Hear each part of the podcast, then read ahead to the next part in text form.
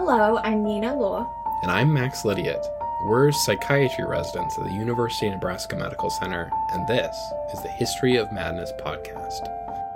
In this podcast, we will be telling fascinating stories from the history of psychiatry.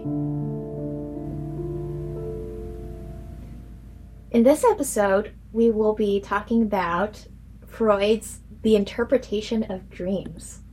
So, I don't know about you, but if I had to name like one book from psychiatry, I think The Interpretation of Dreams comes to mind. Mm, hmm Yeah, it's not only a really significant book in the history of psychiatry, but it's just like a like it's taught in literature classes. Like it's it's a really culturally significant book just in general. And I hadn't read um, the interpretation. No, neither have I. And this is probably considered Freud's most significant work, and Freud even says that this is his most important work. Mm-hmm. Yeah, and I would agree. There's it, you can see a lot of what would become his like overall theory of psychoanalysis is essentially all contained within this book.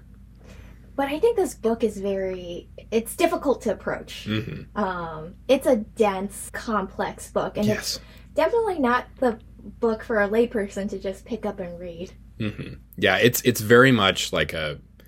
It reads like, well, it's it's interesting. In some places, it reads like a very intimate and interesting discussion of like life in 20th century Germany for a Jewish person, with all like different anxieties of becoming a professor and things like that. But on the other hand, it is very, very in depth and scientific. That sounds a lot like, you know, earlier Enlightenment works like Wealth of Nations, something that's very difficult to read. yeah, it's like Freud is almost confused. Is this a memoir? Is are these case studies? Mm-hmm. Is this a scientific treatise? And then he also keeps adding to, to the different versions that come out over the years. So the, there are different layers to mm-hmm. the interpretation of dreams that makes it hard to read. Sometimes very different, in fact. Like uh, some of the later chapters, I, I looked up later. I didn't realize this when I was reading it, but have been fairly significantly revised, like, you know, 10 years after its initial publication. Right. So it's kind of like Freud is telling you how you should read mm-hmm. the interpretation of dreams. What was your reaction to reading it? I mean, we kind of talked about it being maybe a little more dense yeah. than I initially thought when we approached it. Yeah. And I would say we know a little bit more about Freud than people in the general public yeah. and theories of the basics of the theories of psychoanalysis. And we both read a lot, but it was still, mm-hmm.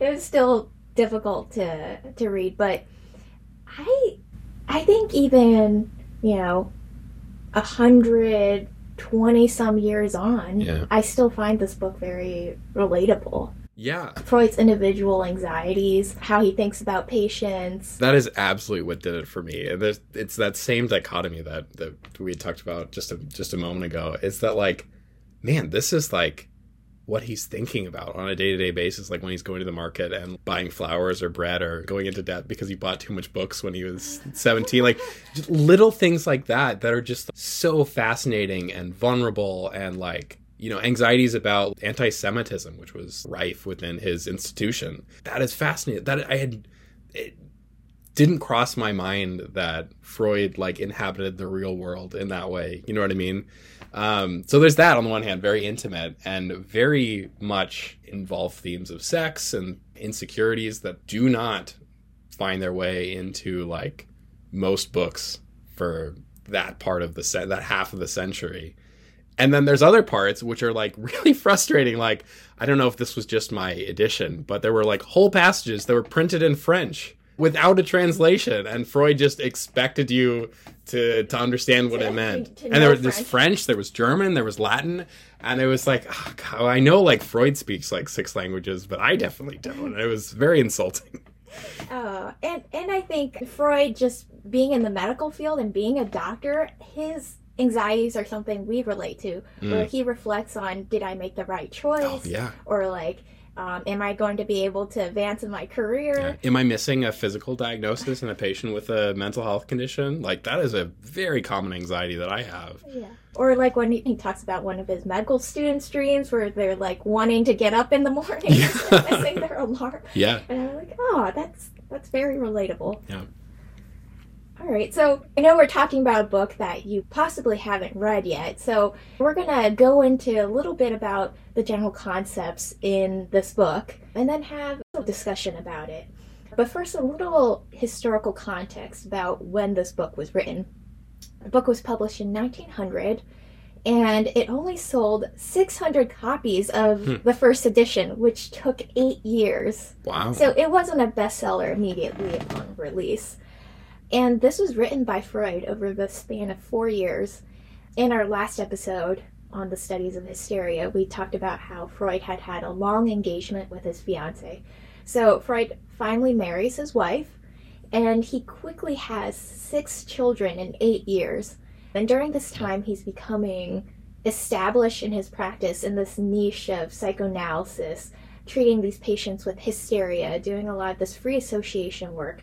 And he's also struggling to attain professorship in Vienna academic circles, which are still pretty anti Semitic at the time. His father died in 1896, and this is another huge thing that happens in his life and triggers a type of crisis. And he's he's having a lot of recurring dreams at this time about his father and his relationship with his father. So his father dies, and he becomes a father himself. So Hmm. he's seeing birth, he's seeing death, and it leads to a lot of thoughts about life in general, about childhood. He's thinking about his own childhood, he's thinking about his children's childhood as they're living it. And so essentially, dream, what are dreams about?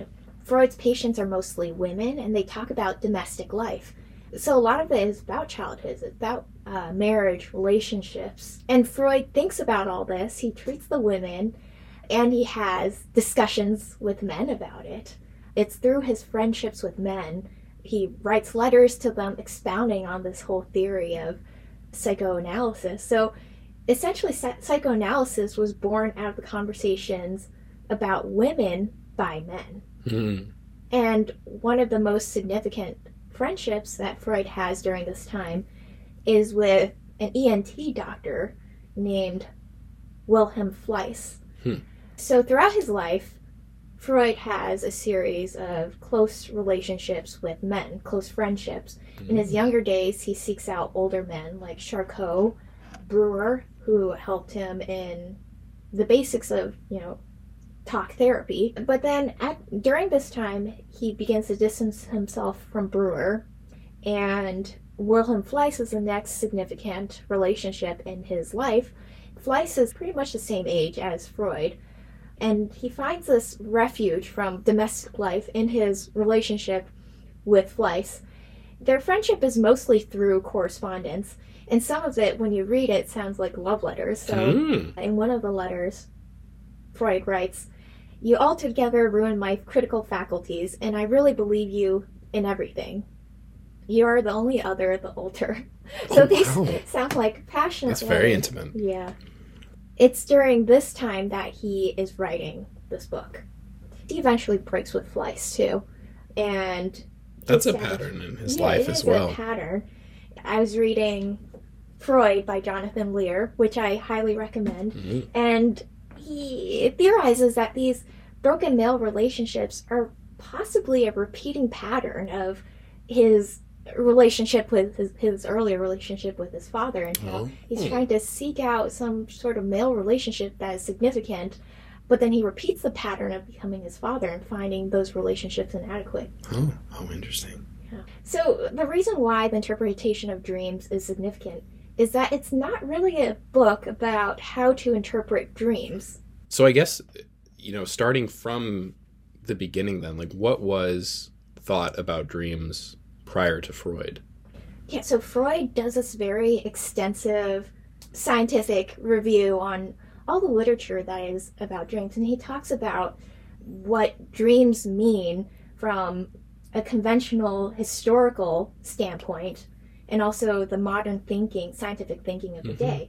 So, if you think about how historically people thought about dreams, they are thought of symbolically. Like Mhm. this symbolizes this, Omens. omens, and they're used to predict the future. A good example of this would be in the Bible. The Pharaoh has a dream about uh, seven lean cows swallowing seven fat cows, And Moses prophesizes that this means seven years of famine will follow seven years of prosperity. Mhm. So that that is a very iconic dream from history, right? So that's how maybe laymen think about dreams, where it's almost like a cipher. Do you do you want to explain what that is? Yeah. So the cipher method of of dream interpretation is is something that he he draws on from a lot of like historical sources.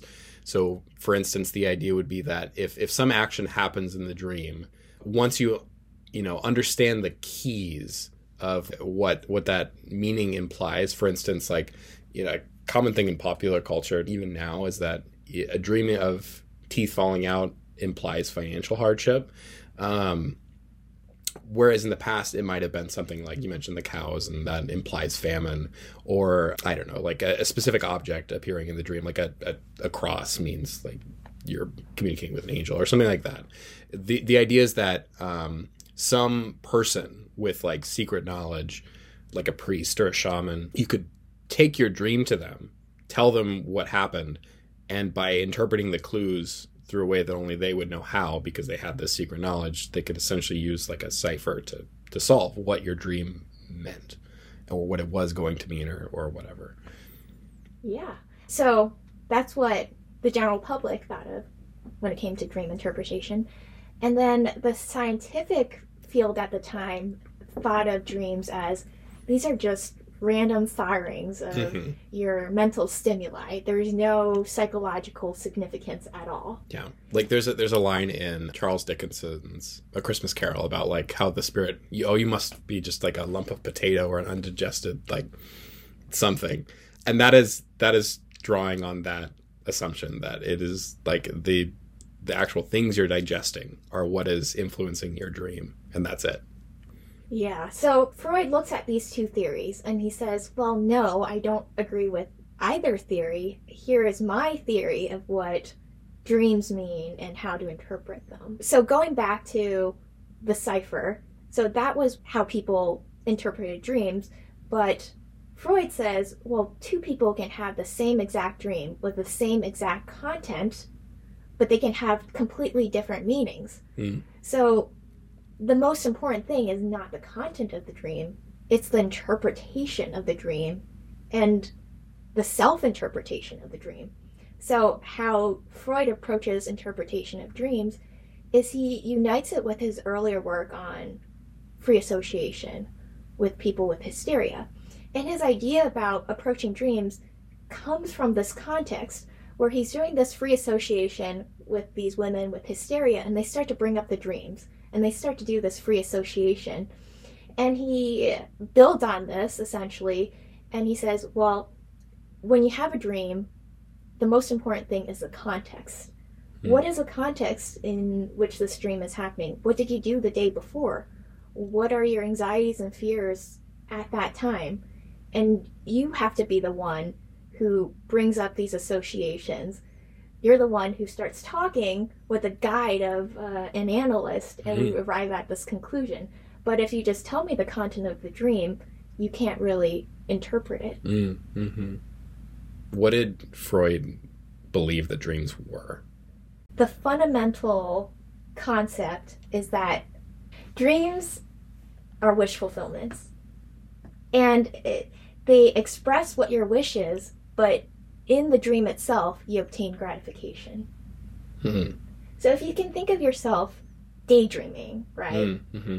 um, and why you d- daydream because it brings you fulfillment Hmm. to imagine those things but you don't actually want the things in your daydreams to happen you just you find a sense of pleasure in what you're daydreaming so uh, during the night when you dream there are also unconscious ways of fulfilling your dreams Okay. so to illustrate this, let's discuss one of Freud's most famous dreams Mm. in the interpretation of dreams, and it's his dream of Irma's injection. hmm And this is the first dream that Freud analyzes in detail and arrives at the theory that dreams are about wish fulfillment. So I'm going to have Max introduce Yeah. this dream. So, real briefly, that we mentioned context was very important. So, the context that this dream took place in is Irma was a patient that he had previously done analysis on. Um, she had hysteria, and ultimately the analysis was cut short, essentially because she was not completely adherent to his recommendations. And then there was like a summer holiday, and so they kind of parted ways. In, and present in the dream are several of his physician colleagues as well. So the dream takes place at a party, and Irma comes up to, to Freud. They start talking, and she seems really ill. Freud notices this and is concerned that maybe there's something else going on, so he takes her over to a window, looks in her mouth, sees classic signs of diphtheria. Another physician colleague of his, Otto, comes over, looks in, confirms the diagnosis of diphtheria, starts like percussing her rib cage and then suspects that there may be an underlying malignancy. Freud has this period of anxiety that, oh my God, did I? I've been treating her as hysteria. Maybe there was an underlying medical issue. He was concerned about that. And then the dream kind of shifts, and this physician colleague of his is in the course of his examination starts to talk about some kind of bizarre statement that oh you know soon di- uh, dysentery will develop and that'll clear the infection out which is kind of a bizarre dream logic thing that if she like essentially like diarrheas it out, it'll be okay. And then references another colleague of his repeatedly giving her injections of propionic acid, which is not something that makes sense to Freud at the time, but he sees the label presented to him and it's very clear. And this also kind of prompts a reference to the fact that this friend has actually been giving her injections repeatedly. Um, and Freud, in the dream logic, knows that, oh, this must not have been a clean needle. So all of this to say then there's there's a lot of different components to it but ultimately he, he's essentially had this failed treatment with this person who is then coming back to him for help. And through the context of the dream they discover that ultimately it wasn't that freud wasn't able to treat her hysteria it's because she had a physical illness. And not only that it was a physical illness that again in the dream logic was caused by another one of his competent physician colleagues. So ultimately, the dream, though it's complicated and on the surface seems very anxiety provoking and negative, ultimately it communicates to Freud that this is fulfilling the wish that I am not an incompetent analyst, I'm not an incompetent physician. I was right. I did the right thing. That that's kind of the gist of the dream. Now there's there's a lot of details and what what you'll see with dream analysis is that often like words matter a lot. Like you know the similarity to a common idiom will have some meaning. So this this is a, a much more complicated dream with a couple of extra layers in there. For instance like i didn't really talk about the importance of the fact that there was an injection and like he'd recently had a, a colleague who died from a cocaine overdose that was injected that freud had kind of gotten him onto cocaine essentially. So he had some guilt about that, and there's there's a lot of like other layers in this dream that we're not t- touching for simplicity's sake, but that's kind of the gist that it is fulfilling that wish. So when Freud brings up this idea that all dreams are wish fulfillments, he encounters resistance because immediately people will say, but most of the dreams I have are unpleasant and I, I do things in my dreams I would never want to happen. You know, I dream of loved ones dying. I dream of things I would never actually want to happen. And Freud's patients are very intelligent, and they're able to challenge him when he brings this up. And so Freud comes up with this idea of latent content and manifest content. And what, essentially, what this means manifest content is the, dream as the dreamer tells it. It's the surface layer content. Now, latent content is what the dream is actually about. The deeper layer, meaning that you arrive at only through dream work and working with an analyst. Um, so, I think it'd be helpful if I talked about another dream briefly. This is one of the dreams provided by Freud's patients. And I'm going to read you the quote directly from the book so you can get a sense of his language, and how he talks about the patient. Yet another dream of a more gloomy character was offered me by a female patient in contradiction of my theory of the wish dream.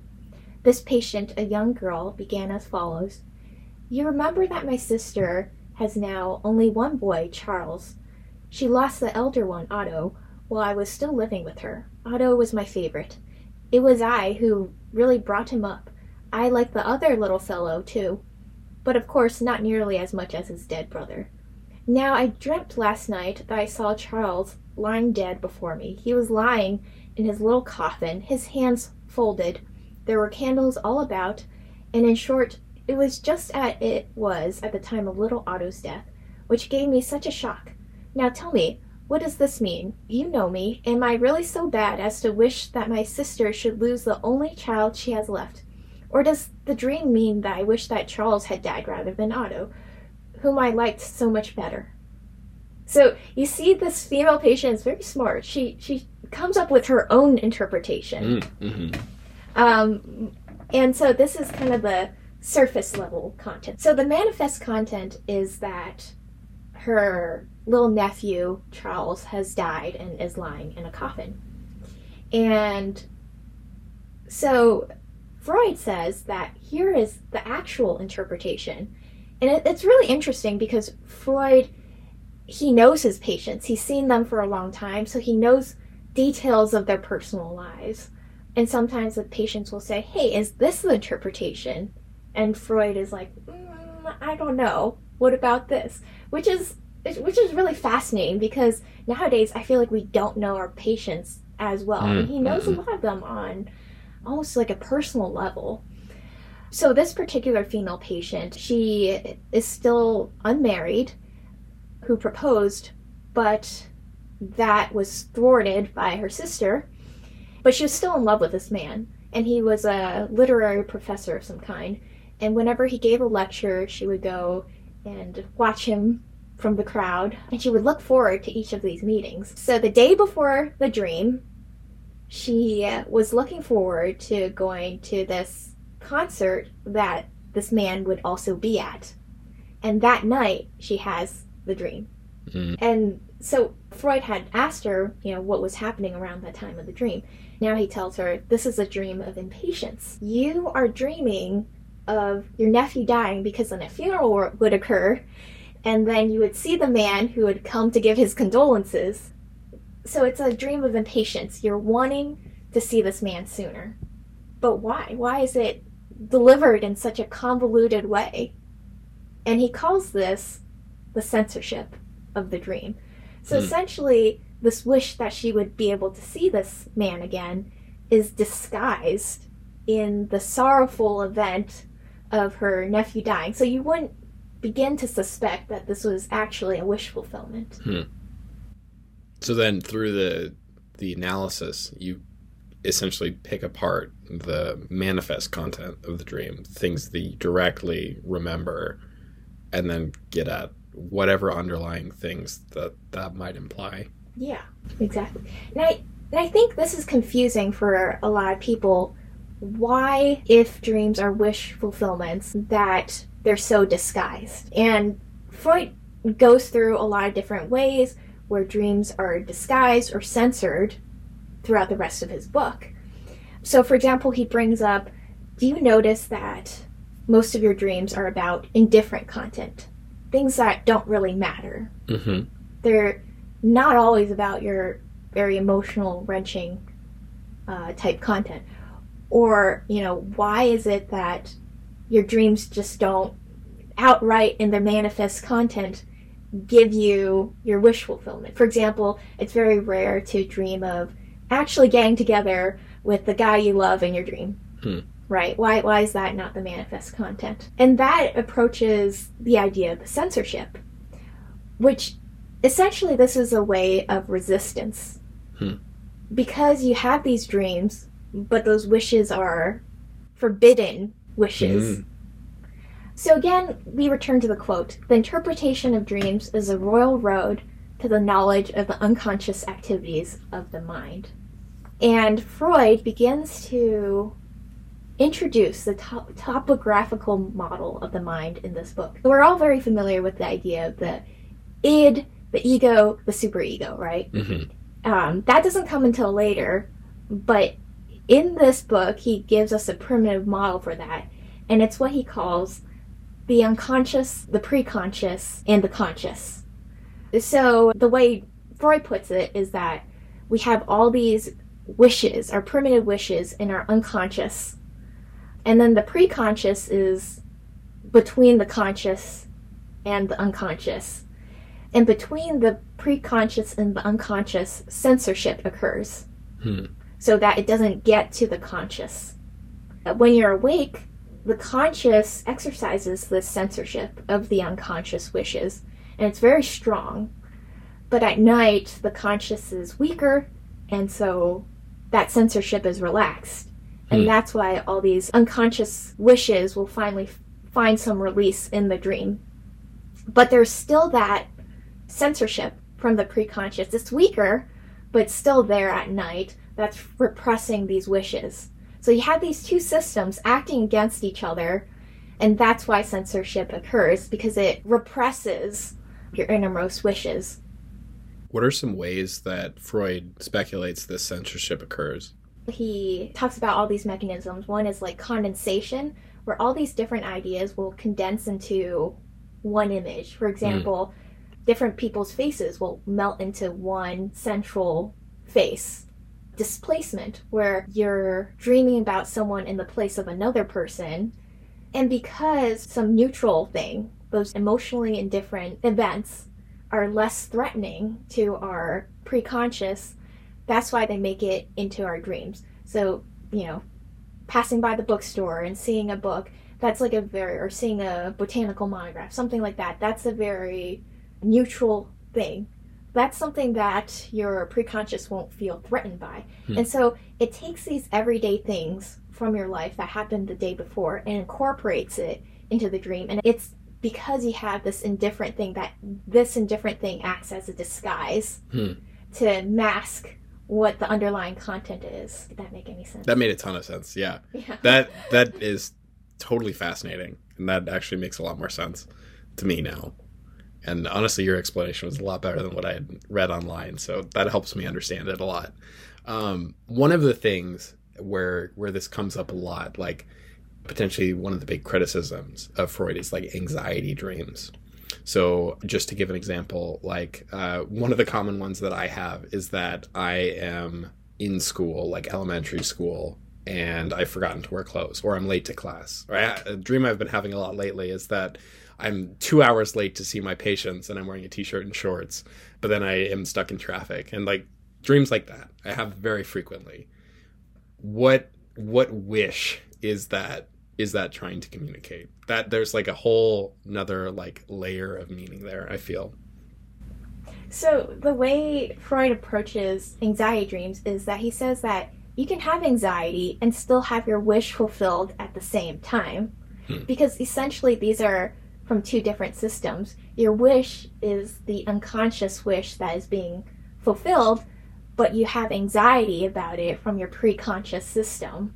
So to, to, to take that example, because Freud actually used very similar dreams for himself and for other people that he observed. So one component of that, not to necessarily analyze myself, but I kind of am, um, is that maybe one unconscious wish is that I be back in elementary school, that I be you know cared for, that my cares are a lot less significant, and that is the the biggest hurdle that I face is just being late. And then another potentially related, maybe unrelated wish is like the enjoyment of like running around naked when I was a little kid. Like how freeing and fun that was. Maybe that is something that I'm wishing for, but I don't have a good way of expressing it, so I'm just like naked in school. And that causes secondary anxiety because that is a weird and unacceptable thing for me. It's funny that you say that because the the dream of appearing semi-clothed or naked in public is a very common dream that Freud actually analyzes. Mm. And what he is saying is that essentially this is a dream of exhibitionism. This is actually your true desire is to, you know, show off you know, your genitals or whatnot. and, um, and it's kind of like you see all these little kids and they like like to flash you and um, that's actually a primitive desire A primitive, as in that is potentially even a desire that I had as like a toddler that is still like subconsciously part of me. Yeah. So it's it's potentially even that that childhood desire finding like an outlet. but you've been taught that this desire is unacceptable. And that's why it has to be so disguised. And for example, you're not showing off your genitals to someone you like, you know, you're exposing yourself to these strangers usually, right? Or people you're indifferent to. And that's a way of disguising the dream. Hmm. And I really enjoyed this quote from Freud when he talks about this. This age of childhood, in which the sense of shame is unknown, seems a paradise when we look back upon it later, and paradise itself is nothing but the mass fantasy of the childhood of the individual. This is why, in paradise, men are naked and unashamed until the moment arrives when shame and fear awaken, expulsion follows, and sexual life and cultural development begins. Hmm. So it's kind of like your idea of maybe this is when I was naked and carefree. Mm-hmm.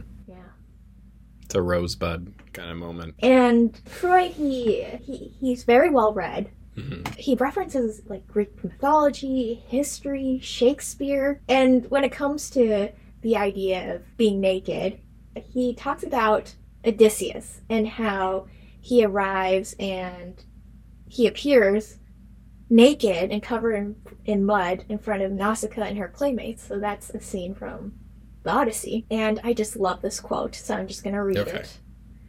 Would you like to know what it means? Let us for a moment consider the incident closely.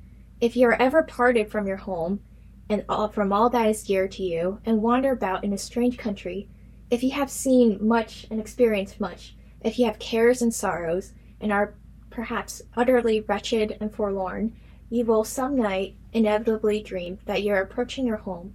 You will see it shining and glittering in the loveliest colors. Lovely and gracious figures will come to meet you, and then you will suddenly discover that you are ragged, naked, and covered with dust. An indescribable feeling of shame and fear overcomes you. You try to cover yourself to hide, and you wake up bathed in sweat.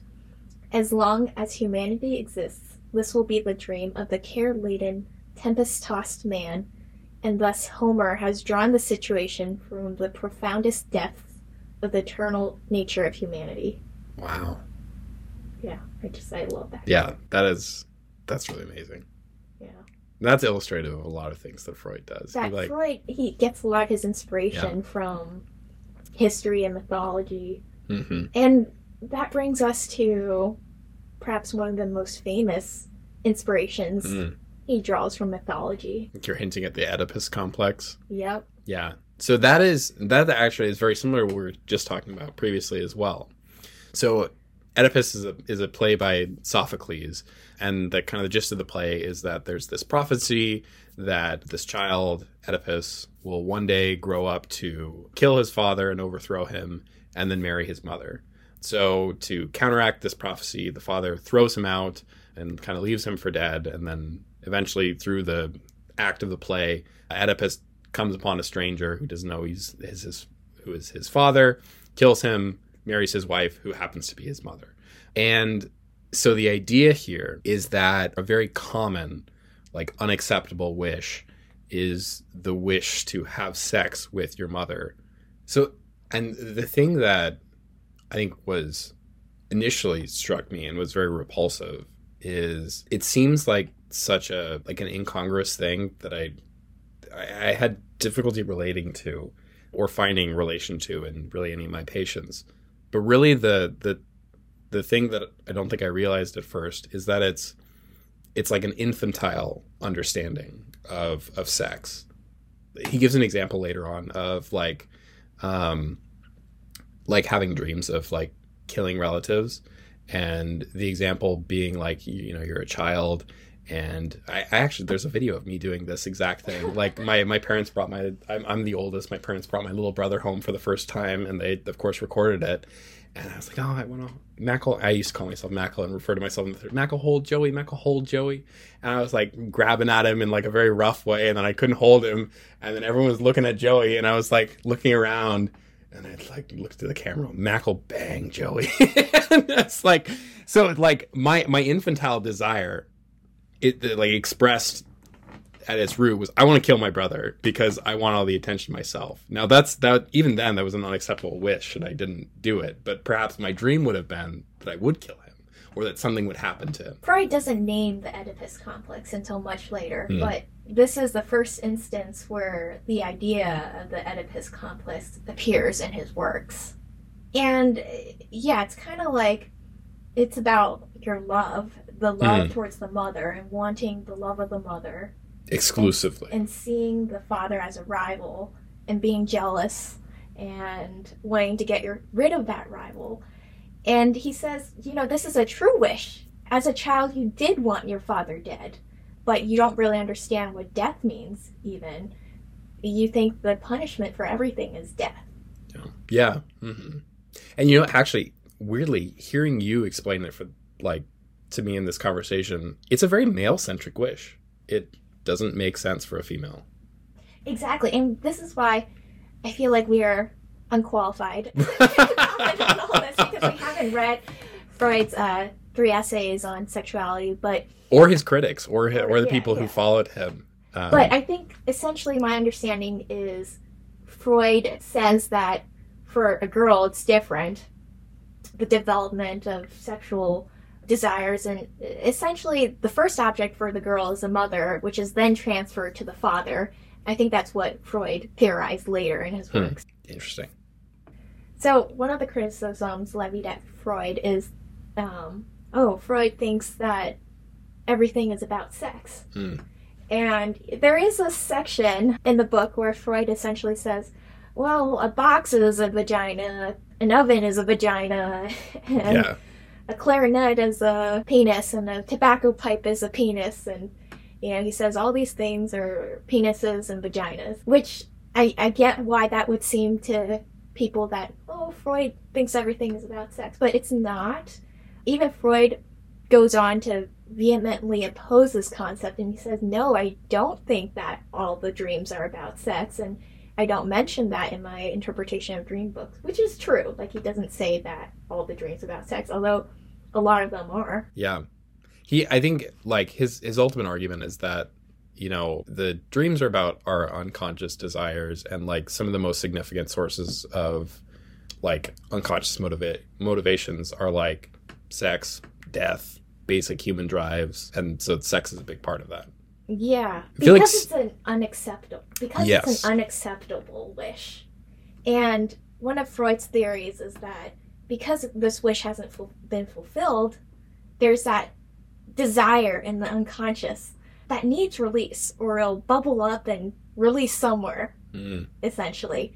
And so, the one of the ways where it finds release is through dreams, even though it's disguised as something else. So it finds this release through dreams, and it's through this release that you don't have that pent up, I guess, desire. And it's very interesting because Freud has this discussion about should we be held responsible, like morally, for our actions and our dreams. Mm. I mean, what do you think?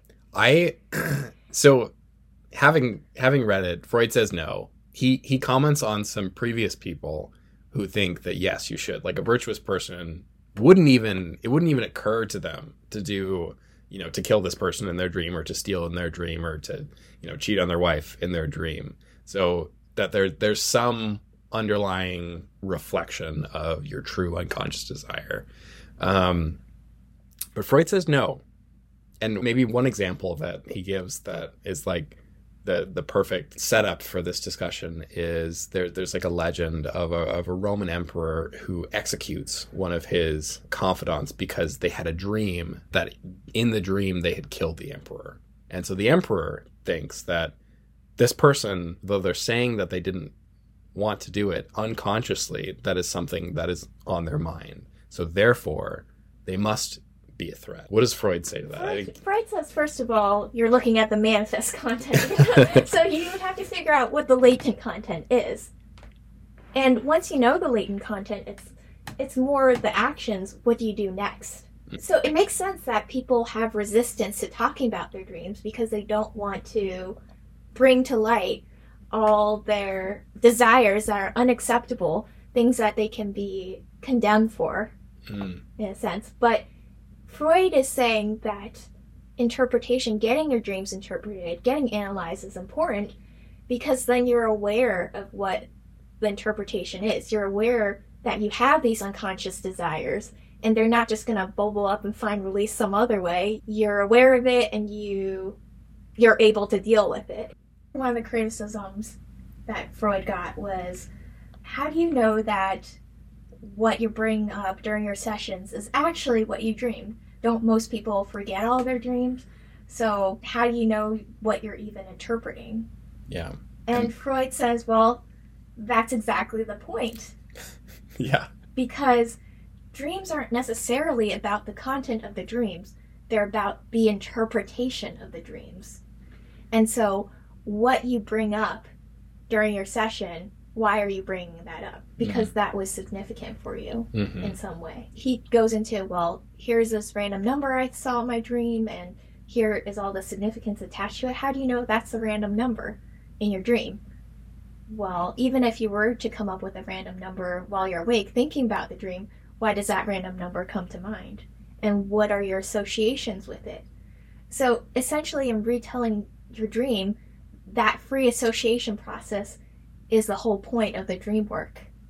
So really, really, at the end of the day, the the dream is important, but really, it's only important in so much as it gives us clues into your unconscious, and even the act of doing the dream work is part of that clue. Exactly. So, with the publication of the interpretation of dreams, the earliest psychoanalysts did use dreams as a jumping off point into how that reflected what was in your unconscious. So, yes, they did analyze dreams very early on, but that's not where the field of uh, psychoanalysis went. Dreams kind of fell out of significance in terms of what was being used to analyze in the sessions, and it, later on it became more about the transference and what that reflected about the unconscious. Mm-hmm. In other words, the relationship between the patient and the exactly. analyst. So even though psychoanalysts don't use dreams, don't really interpret as much. Anymore, sometimes it might yeah. come up, but but it's more about the contribution to the field where um, it brought up the idea of the unconscious. Yeah. So, how do you treat our patients' dreams in your your practice? Um, so short answer is I don't. I ask a lot about nightmares from like PTSD, and often like if a patient brings up a dream, I'll like ask them if that's a memory from their past, and that will give me information. But I mean, honestly, if someone like tells me about a dream, I'll, I'll just probably say like, "Oh, that's weird." What was yesterday like? like something like that. What What do you do? Actually, our patients bring up their dreams a lot. And I don't know if it's from the idea in popular culture where patients are telling their analysts their dreams that they get this idea that their dreams are significant and they should bring it up to us. But it's just something naturally that happens. And it kind of puts me, it puts me in Freud's shoes where I'm like, oh, I totally understand why he would take dreams as a starting off point as mm. the unconscious because that is something when patients are just you know talking that's something that comes up and patients are fascinated by their own dreams and sometimes they want us to tell them if it means something it, yeah. I, I, I think it's not just patients i think it's in everyday conversations where you're at a dinner party or you know you're just getting together with your friends and you just feel compelled to tell them about a fascinating dream you had the other night. And universally, I feel like dreams are not interesting except to the person who dreams them. I, I, usually get bored when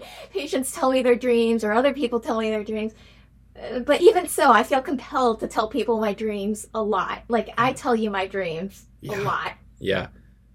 Yeah, I think your your approach is probably better. I, I should be more curious. I guess the like the old adage with like psychoanalysis like follow the affect. So if like if it's important to them it should be important to you in your discussion. And that makes a lot of sense to me.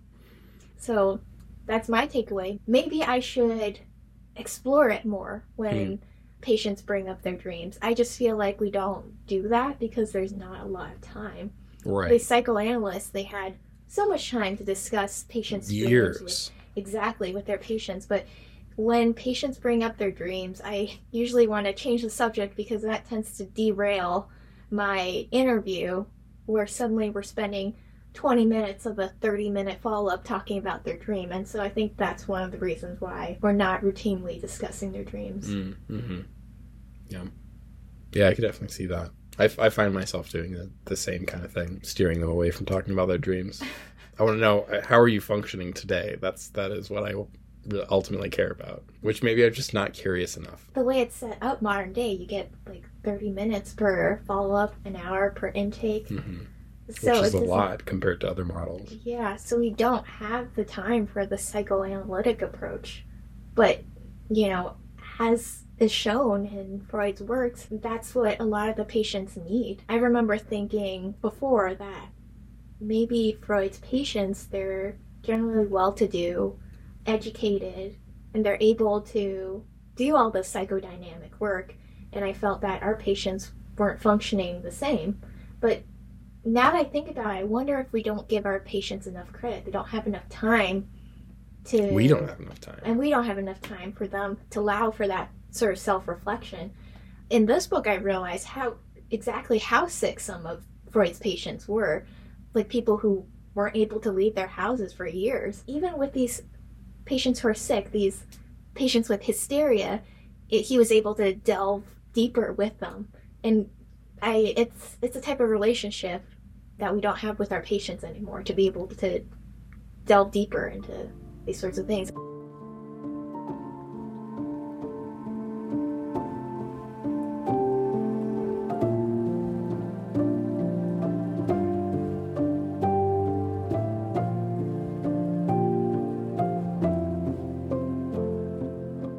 So ultimately, I guess to just to kind of take a step back, the, the book touches on a lot of different topics. Just to sum it up in one phrase that I, I couldn't help thinking the entire time I was reading this was a dream is a wish your heart makes.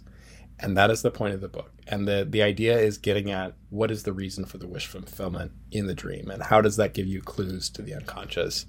And, you know, other things we talked about um, in the book include like the ways that your dream dissimulates that information and kind of hides it and disguises unacceptable wishes. Both the mechanisms that happens and why you find those things unacceptable.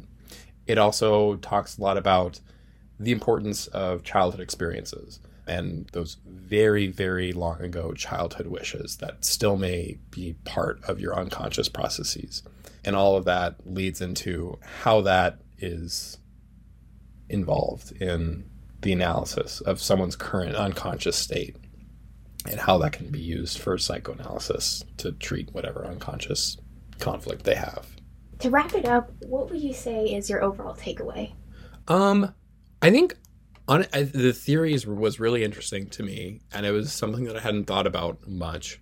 Honestly, the the the biggest reaction that I have was just the historical relevance of this. I mean, there is like no better way to understand someone than for them to tell you your dreams. And like this is like one of the most important people in the entire last century telling us his dreams. And it's like such a unique, intimate look at Freud's psychology and the time he lived in.